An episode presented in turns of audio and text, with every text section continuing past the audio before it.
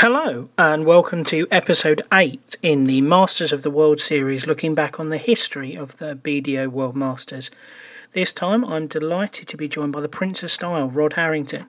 Rod won the World Masters in 1991 and he later went on to win the World Match Play twice. He was a long time number one in the PDC and he's now a PDC Hall of Famer and commentator. Enjoy. I'm now delighted to be joined by the PDC Hall of Famer and two time World Match Play champion, Rod Harrington. How are you, Rod? Yes, I'm very well, thanks. Well, if you can be in the world today, what's going on? I was going to say, it's been a very weird year. How's 2020 been for you? Well, I, think it's been weird for everybody. It's um, it, it, has been not emotional, but it's it's. I suppose in one way, I'm glad that I'm in the position I am, as in more or less semi-retired and set myself up in life uh, many, many years ago before I even started playing darts. Uh, but it's, you know, when you see what's going on and you see everybody, you know, the way it's going to be hardship for everybody, it's quite, you know, upsetting at times. Um, you know, we've all done what, what we try to do. You know, I've been, I've got a van and a couple of times I've filled it up with food and taken to the food banks. I've done a few other things. Um, you know, I think everybody's got to do their bit because I think it will take a good few years for us to, to get out of this. It's been a war. I mean, we've just had Remembrance Day, um, you know, and, all the fallen in the wars, and uh, we're in a war now. Looking back to, to the start of your career, when was it that you actually first started playing darts? Well, I started playing darts, you know, when I was, I call it courting, everybody takes a mickey out of me, all the youngsters at PDC. This is when I first met my wife, and back in them days, I come from a little village, still live in the village, and used to go down the local pub. And the girls used to sit there having a chat, and the boys used to play darts. So I started playing darts then, and then, you know, we played for the, the, the pub teams, a couple of pubs in the village, and then moved on to Super League, and then played a little bit of county back um, back then when I was, you know, 20 to 25, I suppose. Um, but then, you know, got married, had children, so I didn't throw darts again until I took over a bar um, and to drum up trade. We um, we started up dart teams, um, and so started playing then. Um, and then Kevin Painter's mate walked in my pub and um, was mouthing it off that his mate was the best dart player ever walked. So I told him to walk back in in a month's time and I'll play it for 500 quid. And Kevin Painter walked back in my pub. I beat him. Then we had a rematch and he beat me. And uh, we stayed friends ever since. And uh, we started practicing together and going to tournaments together. So, you know, chance meetings in life um, are what, you know, take you down certain roads. And that certainly was one of them. The first senior title for you came in 1987 when you won the, the Double Diamond Masters. What are your memories of that event? Well, it's actually, it was actually the John Ball Masters, and uh, ironically enough, only two days ago, uh, it, it come up in an email to me or something, so I put it on, and I actually, me and my wife sat there on my laptop and, watched bits of it, which was quite strange. You've just brought that up. Yeah, I played a bloke called Steve Carlisle, and was was renowned for being a prolific scorer back then, but missing doubles. But I got over the line, and then, of course, I played Eric for double money and beat Eric you know, walked away with five thousand pounds, which back back then was an awful lot of money, and we, we hadn't had the house long, so it it was really handy. And that was when I thought, well, you know, I've got the game, I've got the bottle, so um, that was when I started to think about doing it professionally. Hmm. It wasn't a title that necessarily brought great riches or whatever, but it was a hugely respected title. The Gold Cup, you won that in 1990, and it was a difficult title to win, so that must have meant a lot when you beat Bob Anderson. Yeah, yes, it was. And I beat Phil Taylor in the semis. I mean, uh, to get to the Gold Cup, then I had to win my Super League team, then win my county, and then obviously you go where all the other counties are. So every single player you play from, from game one is a good, solid player. Um, but at the time, um, I was playing well. I, I just flown, well, I'd flown, uh, two weeks earlier, I'd flown out to Austria and won three tournaments in Austria the, the pairs, the singles, and the soft tip singles flew from there straight to Jersey and won the singles um, there, beating Phil Taylor 3 0 in the final. And then I flew straight in Stansted Airport. My brother picked me up, and we went straight up to Stoke for the Gold Cup. And, you know, I was already on a high then, and, and, and I could beat anybody. And of course, when I beat Phil Taylor, then I beat Bob Anderson in the final. And funny enough, that day, me and Kevin Painter lost in the final of the pairs, so I could have doubled it to Glenn Hackett and Dennis Priestley and Kev had two darts at double 18, no, double 16 to win that. So, yeah, the Gold Cup was, was one of those tournaments you won back then, and, and then everybody knew who you were because you no mug ever won the Gold Cup. You had to be a brilliant player, game on game. So, um, yeah, that, that was when I, I really arrived, I think. 1991, you, won the World Masters, but before we talk about that, I mean, you going into that, you'd won multiple floor titles. You'd won the French Open, the Danish Open, Belgium Open, Sweden Open. Why did those floor tournaments suit you so well throughout your career? I was fit and strong.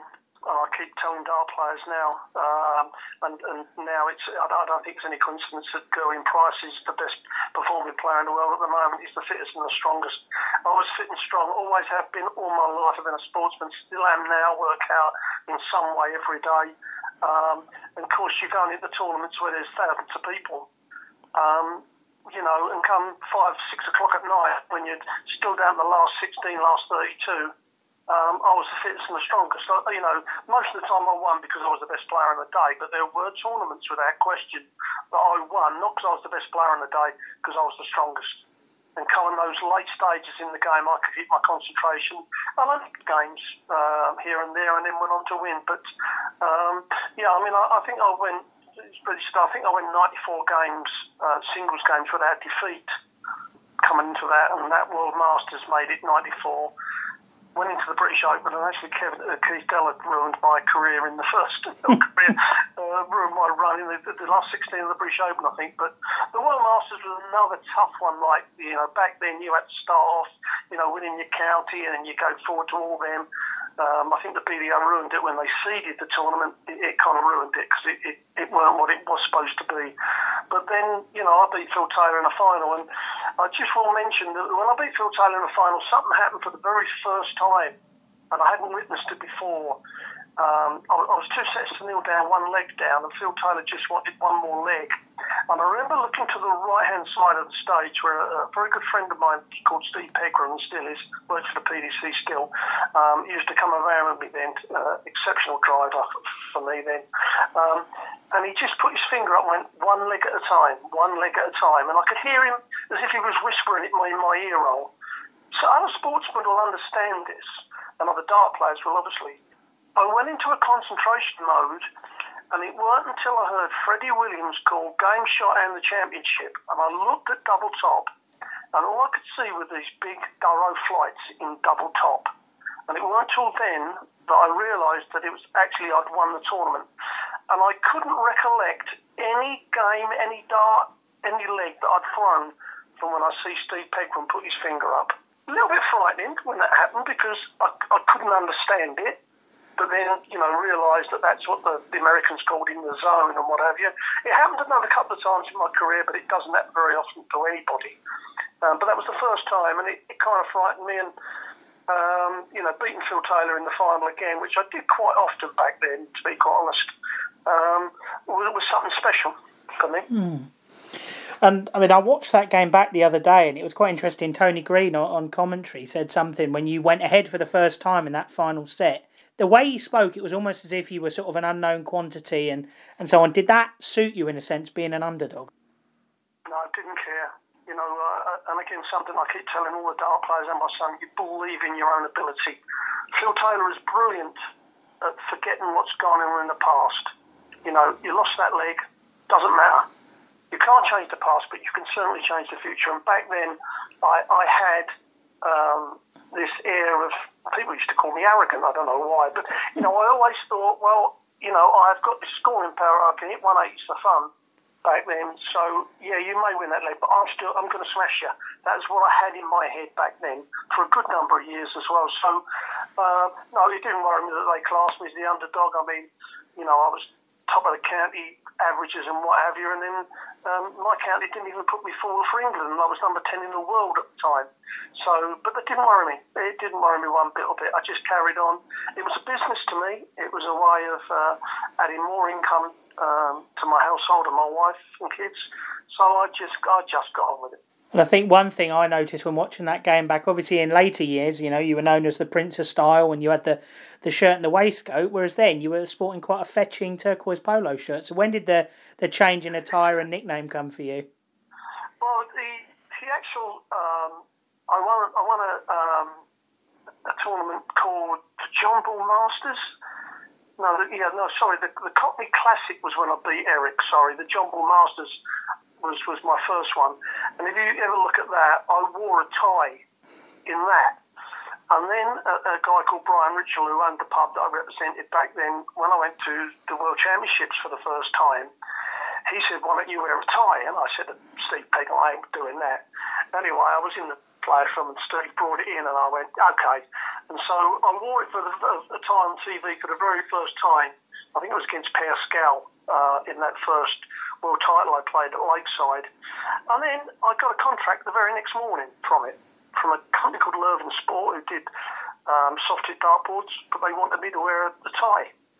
And of course, I was slim and strong then. You know, I was on the building as well. Um, so that's where it started, and, and the name the Prince of Style come from um, oh, our caller at the time, his name will come to me, he died not long ago, he moved out to uh, Vegas. Um, and, and he gave me that, and I hated it. I absolutely detested it, and actually still hate it, but it fitted at the time, and, and there weren't a great deal of money around, so being called that, you know, kind of pissed people off who playing me, who think that you, who you think you are, and uh, but it made me very noticeable um, to promote myself. So it, it stayed, and I, I, went along with it. Well, obviously, you, you, know, you sported the tie at the Lakeside. What are, what are your other memories from that first appearance on the iconic Lakeside stage? I, I remember. I don't know. I only played there twice. I don't know. I should have.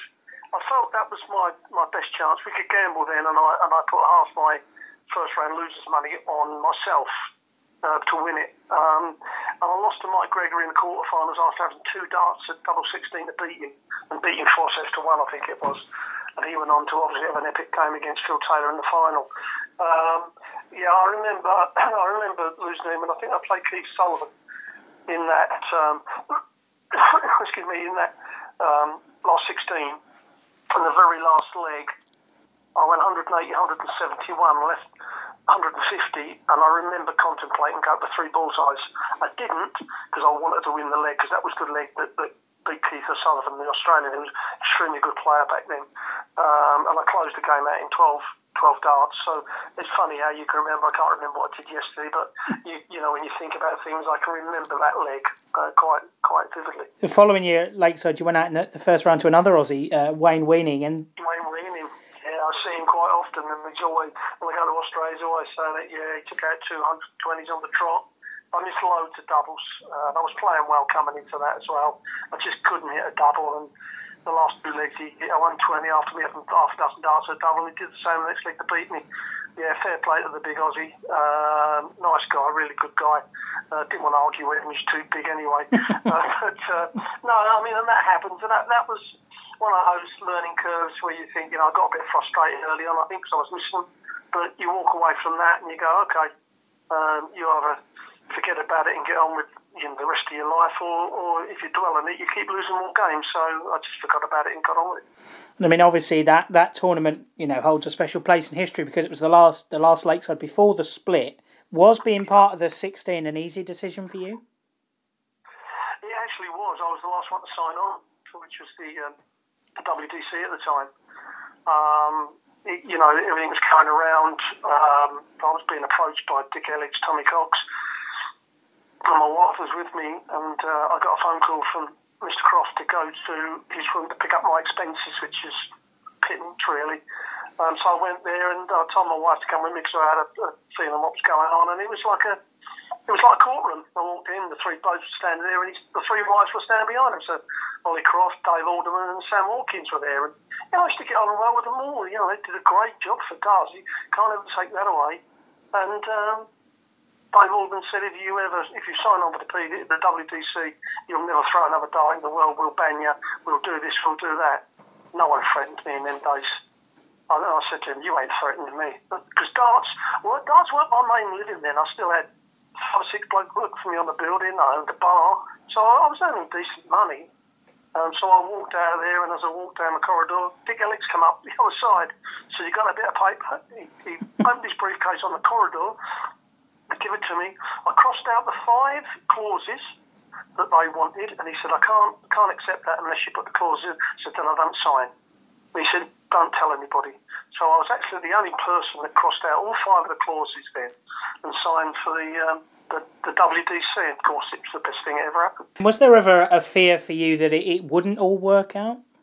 Oh, absolutely. Loads of times. I mean, I started representing the players and was going to every single uh, meeting all over the country, every single meeting. And there was times when we were absolutely skint. You know, we, we, we couldn't even find prize money. Um, you know, we, it, it, was really, you're thinking, ah, look, let's hold our hands up and just quit. Um, but we didn't. We had pe- people like Tommy Cox. I mean, he was a Rockweiler, Tommy Cox. He weren't going to let go. Um, you know, Dick Allix was, was they were so adamant that they were going to do the right thing. Of course, behind that, I had a, a very good friend of mine at the time, Paul Durant, he owned Durrow Darts. You know, they were all people don't understand that all the manufacturers got together before ever the, any player signed up, and they approached the BDO to get more TV dart, darts on TV and they didn't want it. They they were happy to do what they did because they had their earnings out of it. They had their little holidays at the holiday camp. So that was when the manufacturers, you know, started it up. Uh, you know, a couple of manufacturers, Winmau and Harrows, went back to the BDO. That, that's the way it was. Um, you know, you've got to look after your own business. Uh, blame them for that.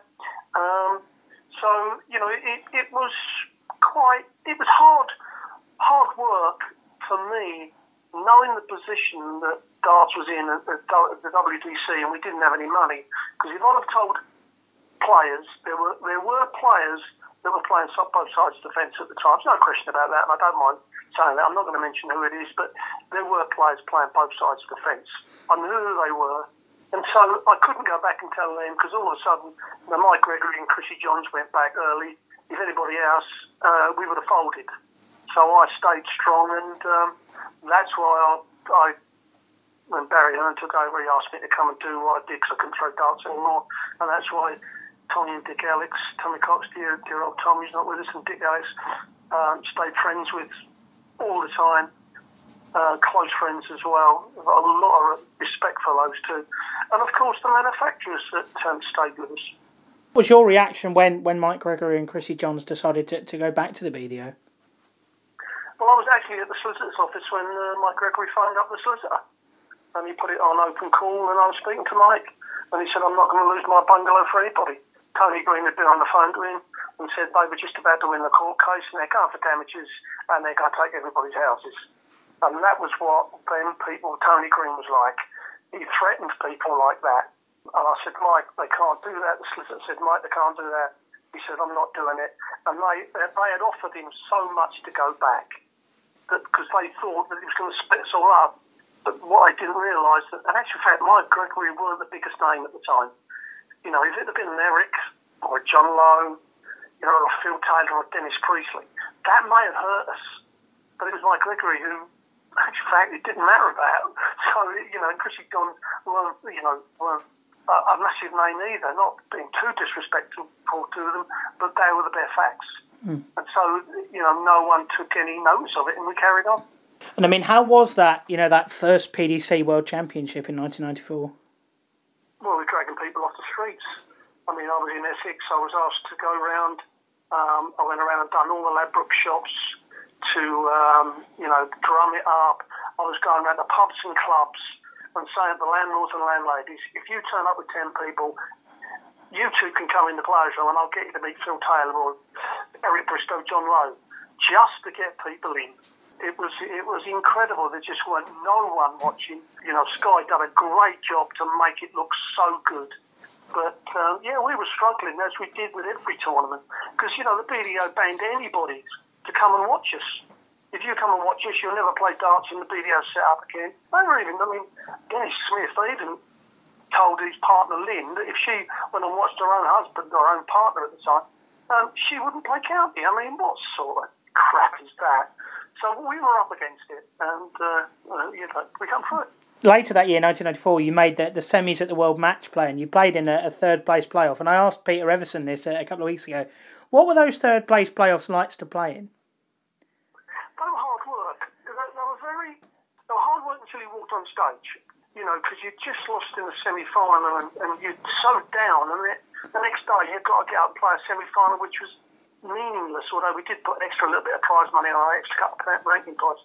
But as soon as I walked on stage, oh no, I was all 100% serious. You know, and, and I and I doubt anybody's professionalism that, that didn't do the same. Peter, Peter was a great player back then, one of the best. Great player to practice with as well, which I did quite often. Um, but once I got on stage, no, I was totally focused. Totally focused. The following year, you became world number one for the for the first time. Do you remember the, the moment that got you to the, the top of the ranking table? No, I, I don't. I don't know what tournament it was, but I was on the verge of it for, for a while, and I was, you know, the way I was playing, the way I was racing up the rankings, it was going to come. But no, I don't remember the tournament that, that finally done it. No. Did being world number one in the, the WDC did that make a difference to the amount of money you were able to bring in, or was it still things very challenging? No, it, it was still the same. I mean, I, I, I became the world number one in the BDO system just before the split happened. I got, got to world number one in the BDO and the WDF. Uh, and the BDO rankings, so you know that weren't actually the first time, but that, that was the first time in the WDF. Um, but it, it was a it was a struggle back then because we couldn't do exhibitions because no one was turning up at them, so pubs and clubs were cancelling. I was still working on the building, you know, still running the bar, so that was the way it was. Mm. Um, it, it, was tough for everybody. 1998, you know, you went into the, the World Match Play on, you know, the back of a number of singles wins. You'd retained the Golden Harvest. You won the Swiss Open. You won over in Calgary as well. So were you confident going over to the Winter Gardens? Yeah, I was. Yeah, I was. I was the best player in the world at that time. I was world number one, and I was winning tournaments. I mean, I'd beaten Phil in the Danish Open, the Calgary, and in the Saskatoon, which was the biggest payday of the year. That was. Uh, I beat him uh, numerous times, and everybody else. So, yeah, I was coming into it, you know, at the top of my game and the top of confidence as well. One of the, the games in that tournament, you played Gary Mawson and beat him, you know, 8 0 what was that like when you came off? And obviously, you know, he'd been whitewashed. Yeah, I mean, I knew Gary, lovely bloke, known him for a long time. Still, still, when we see him in, in Canada, in Canada or America, still come up and chat with him and his wife. You know, he's a real nice guy. But I, you know, I didn't care who I was playing. I played a room partner there once. Uh, Kevin Spiolek in the first round just told him I was going to thrash him. You know, we agreed to room double up uh, before the event, drew his first round um, still room doing, you know, and beat him. It didn't worry me. Once you walk on that stage, if you've got any doubts or you're questioning things, then it's not going to help you. So, you know, I got up. I probably said sorry to him after when we come off, but that's the way it is. You know, you don't let anybody up.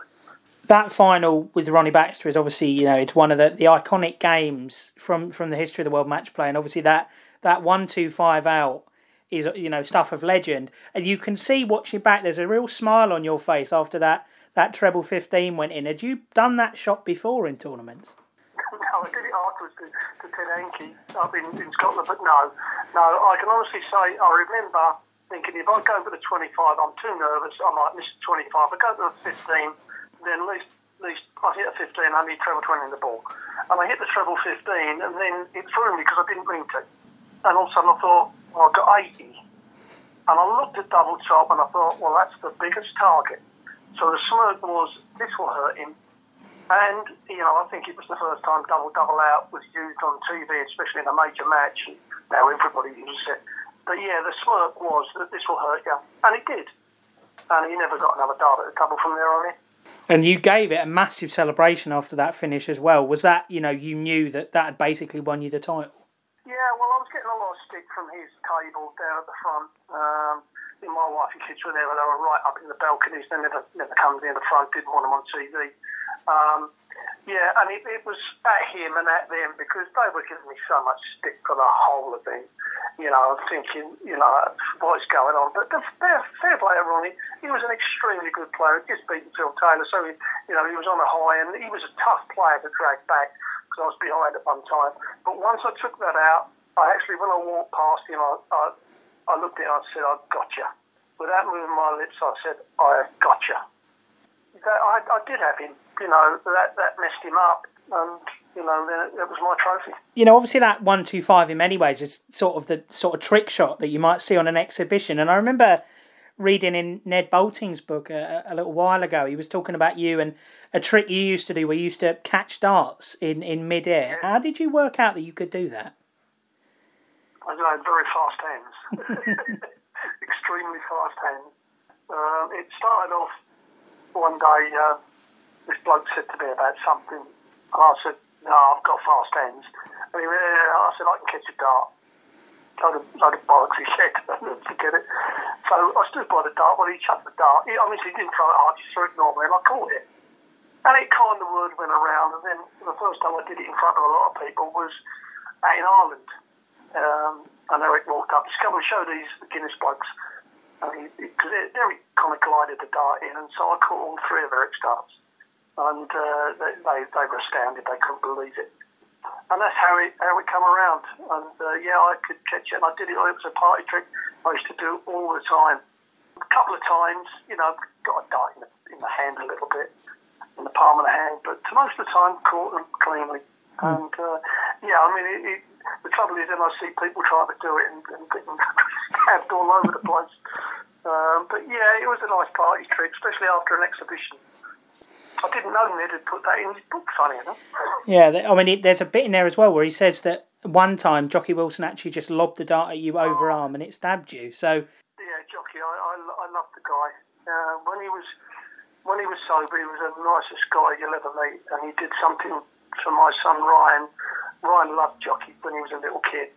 When we first started playing at Blackpool, when, when Jocky knocked on the door one morning and walked in and gave Ryan a massive bag of flight stems, signed photograph, set of darts, and uh, just rubbed it, never forget rubbed his little blonde head and went, be all right, and he, he walked off. And, uh, you know, you remember things like that. Um, you know, when he had a drink problem, sometimes he could be a bit rough around the edges, but um, no, an absolute unbelievable talent. Um, didn't win nowhere near as many tournaments as he should have done.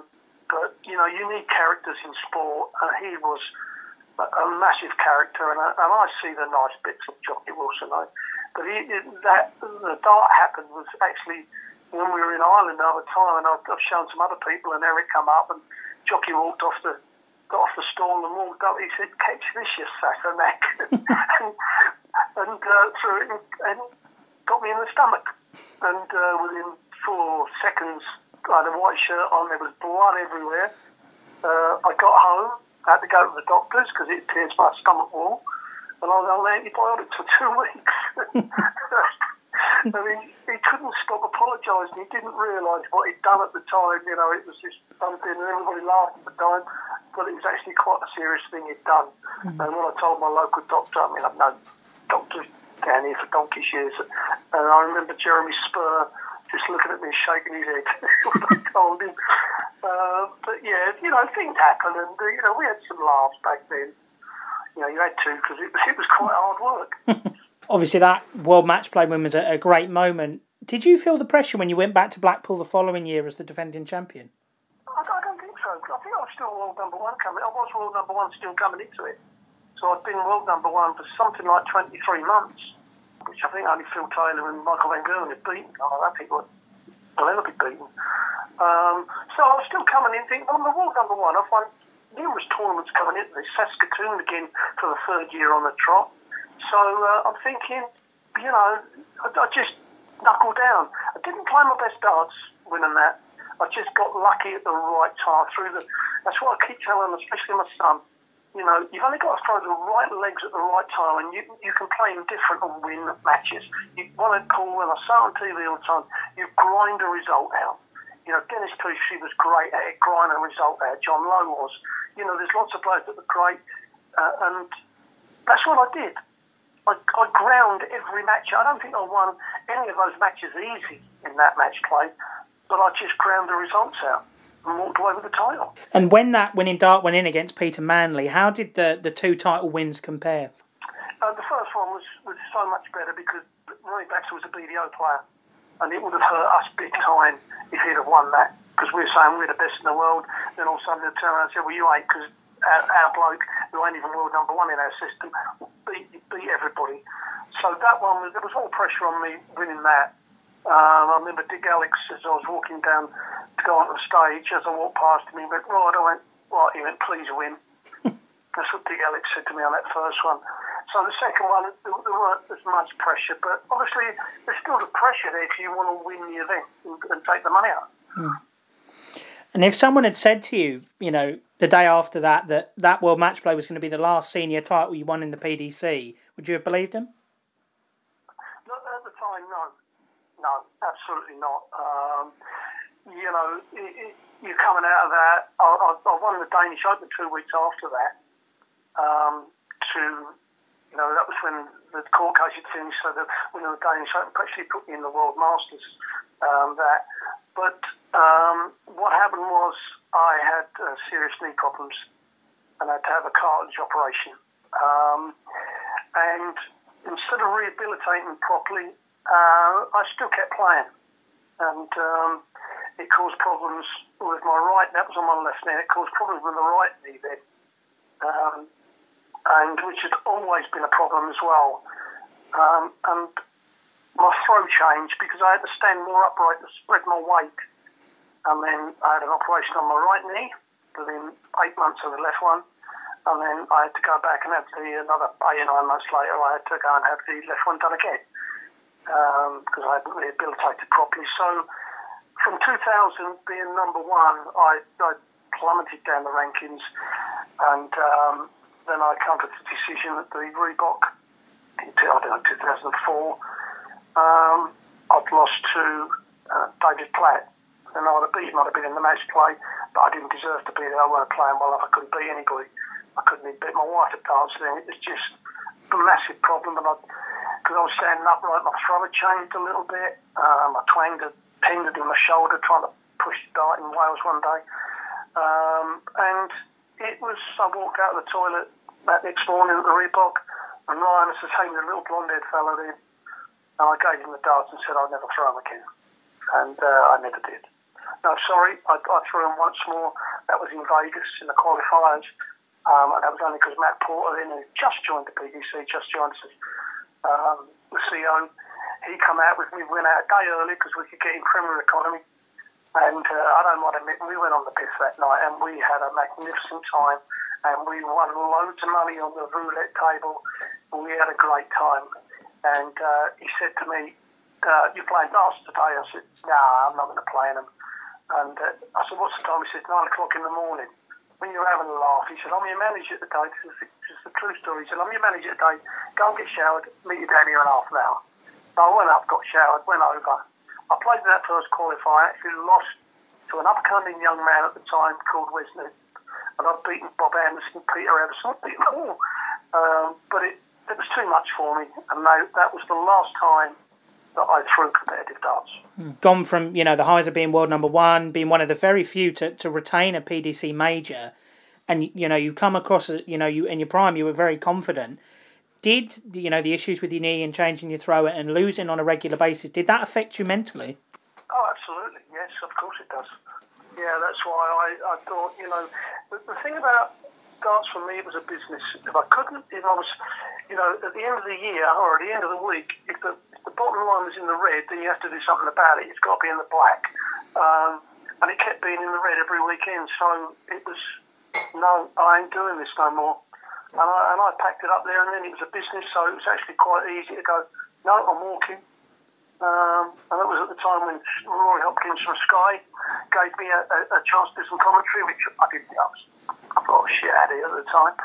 And then Barry Hearn came on board, and he asked me for a meeting.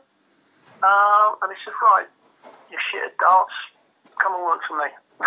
That's his exact words as well you know, off the oche, you've been, you know, incredibly busy, and you've had a, a, variety of, you know, roles over the years and, and stuff. But I know for a time you were you were Colin Lloyd's manager. How was that? You know, how was that side of the, the sport?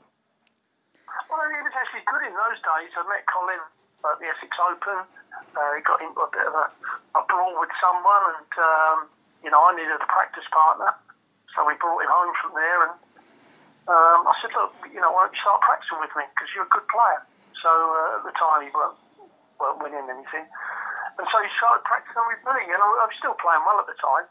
And he, he that sharpened him up, and he just improved and improved and improved. And then when I had my problems, uh, and then he started winning, and then you know, we, we he used to come around with me. We used to share rooms together. He used to drive him about everywhere. Mm. Um, and then, you know, he, he went on and won what he did um, and deserved every bit of it as well. He was a great player. Mm And obviously, as a PDC director, you were, you know, one of the influential people behind the the change to the Pro Tours and move out of the leisure centres and stuff. What would you say was your, you know, what would you say is your proudest achievement? Yeah, the Pro Tours. Yeah, they're totally down to me. If anybody says they didn't do them, they're liars. Um, no, the Pro Tours were down, totally down to me. I put them all together. What we were going to do. I took it to the board of directors.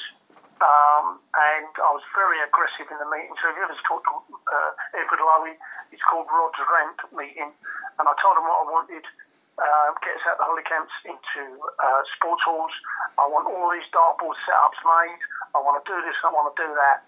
And um, the next day, when Barry Hearn was summing up everybody's proposals, presentations, I thought he, he, they hadn't taken me serious. And then lastly, he went, "Oh, and, and uh, with regard to your presentation, Rod, we totally agree. Go ahead and do it." Uh, and that was when you know we got 20 events at 20,000 pound a time, and uh, then it went on from there with the challenge tour that I brought in, the youth tour I brought in. So uh, you know we had a, a great setup, but the pro tours, yeah, totally down to me, and that's my proudest moment as being a director. Hmm. And it must give you immense pride as well, the way that the PDC have been able to to carry on this year and, and carry on playing the pro tours and stuff behind closed doors. Absolutely. I mean, Matt Porter and all his staff you know, Dave Allen and Hayley Scott were the first two to help Matt out when he becomes CEO. You know, they've been relentless in their work right from back then. Um, and all this new staff he's got now, you know, credit to them all to, to get that all going.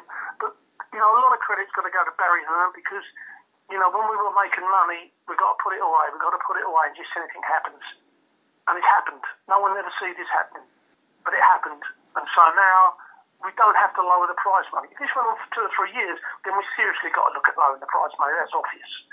But at the moment, the prize money's staying the same. And, you know, that's credit to how good a businessman he is and how the, the board of directors have worked with him, and obviously Matt and his staff. But the financial side of it is totally down to Bazza. You know, that side of things, he's proven right here and now in the sports, and even with Eddie now with boxing, the sports that they have, they have operated, they've operated right because they've not had to lower prize money. One other thing is obviously the, the, the commentary. So obviously, you know, you said you didn't think you were particularly good at it. What what's been the biggest highlight behind the commentary booth for you over the years? I, I, I think it's all been. I mean, working with Sid and Dave and John Gwynne was an absolute joy.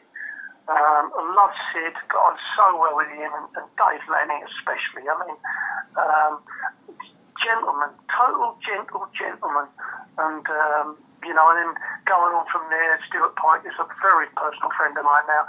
Uh, lovely guys, and they just give you. They just said to me at the time, "Don't try and you're the pundit. Just do what you can see. Don't do anything else. Don't try and be the commentator." And that's all I did.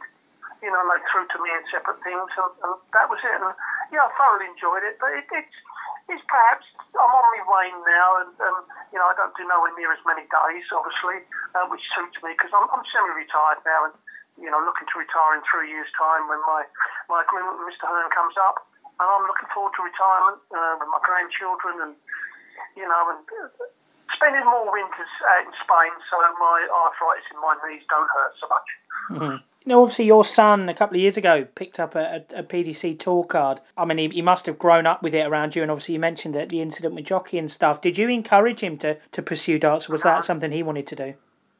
Absolutely not. He didn't start trying darts till about six, six, seven years ago. Hmm. Uh, no, he never was a dart player. Picked him up, and then I was going to Q school. He says, "Can I come with you?" Yeah. Can I play? What do you want to play for? And he nearly got his Q card, and that was at the time when I started up the Challenge Tour. So he started on the Challenge Tour and then won his tour card. He's a super player.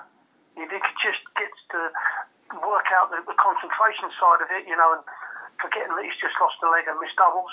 Um, but the proudest moment was, you know, we're at the Grand Slam at the moment, but last year's Grand Slam, you know, I worked for William Hill as well, and I tipped him to come out of that group. I tipped him to beat uh, Danny Noppert, and he did, and to come out of the group and he did, and it was a very proud moment for me to see, you know, my son. Uh, any father will understand that you'd rather see one of your children do better than you. You get more enjoyment out of watching your children do something than you would ever do get the enjoyment out of yourself. And, and watching him do that, and, and my other two children. I mean, my daughter was an ice skater, and you know, her team won events. Um, actually won a gold medal for England many years ago, which was great. And now my, my eldest son is a computer expert and builds apps and what have you. Um, so it, it, you know, it's, it made me all proud in different ways. But Ryan, I suppose, especially because he got up there, you know, on a big stage on TV uh, and handled it. But when he when he got his tour card, we had some problems, and so um, you know he lost his tour card two years later, which you know couldn't be helped. So I won't go into anything more than that because we're a very private family. But um, but now he's on the mend. He's, he actually popped in today um, just to say hello at distance, to be quite honest. Um, but um, you know he's on he, he's on the up. You know, so we're, we're looking forward to Q School and him getting his tour card back. Just a last couple of things from me. Obviously, about two years now since Tommy Cox passed away, and obviously he was someone you were very close to and you'd known for, for a very long period of time. So, what would you say his his impact on the sport was and the way he should be remembered? Wouldn't here without Tommy Cox. That, that, that's, that's the end of that story. He, he was he was that stubborn. He was bombastic. He didn't put up with any crap, and that was the way it had to be. You know, and he did. Even mortgaged his own house to help fund the court case. You know, he put every single inch of his everything into it, and the PDC would not be there here today if it hadn't been for Tommy Cox and, Dick Allix, to be quite honest. You know, but but Tommy especially. Dick was the calm one. Tommy was the aggressive one, and you never mess with Tommy. And it was only a couple of months after that that you were you were inducted to the PDC Hall of Fame. So it must have been a you know a nice moment for you, but a, a sad one that he wasn't there to, to share that with you. Believe it or not, I thought I should have been put in there uh, before a lot more people, but that's the way it goes. Uh, uh, but yeah, it, well, it was. Yeah, and I had some friends there at the, at the awards dinner. I didn't know it was coming. Uh, and I didn't. Matt said, "You must have." I said, "No, I thought you'd forgot all about me. I was going to retire and stick it up your ass type of thing." But um, no, it was uh, yeah, it was a, it was a nice moment, and a lot of people come up to me afterwards. A lot of players, um, and you know, especially younger players, and said, uh, you know, I'd just like to thank you, and you deserved it, which, which was nice. Something I want to uh, wrap up with. Obviously, at the moment, one of the, the big talking points has been, you know, James Wade's comments recently that the standard at the moment isn't isn't what it was in the past. What do you what do you make of it, and what do you make of the standard right. today? Uh, absolute load of rubbish. You know, there's people go in and out. How can you say that? Michael Smith, you know, he's had three ton plus averages in his. Um, if the standard's not that good, then James Wade will go on and win this tournament, won't he? Do you know what I mean? it, it's it's something that you sometimes when a player comes off stage and he's still got the adrenaline running, you know, you have to take some things that some people say with a pinch of salt. And did he mean to say it in that way? Do you know what I mean? I mean, mm. I didn't actually listen to it, but James has been a great player, you know, for a long, long time. Won a lot of majors, and that proves that he is. And if he if he thinks that he's winning games because the standard's not too good, then he's then he's actually demeaning his standard. Do you know what I mean? I mean, mm. he's, he's shooting 100 averages now where he never used to. So no, I don't think the standards have dropped. You know, some people go, you know, in and out of form. Of course they're going to. Everybody in their career will do that. But no, I don't think the standards uh, are gone down at all. Well, thank you very much for your time today, Rod. I really do appreciate it, and it's been fascinating looking back on your career with you.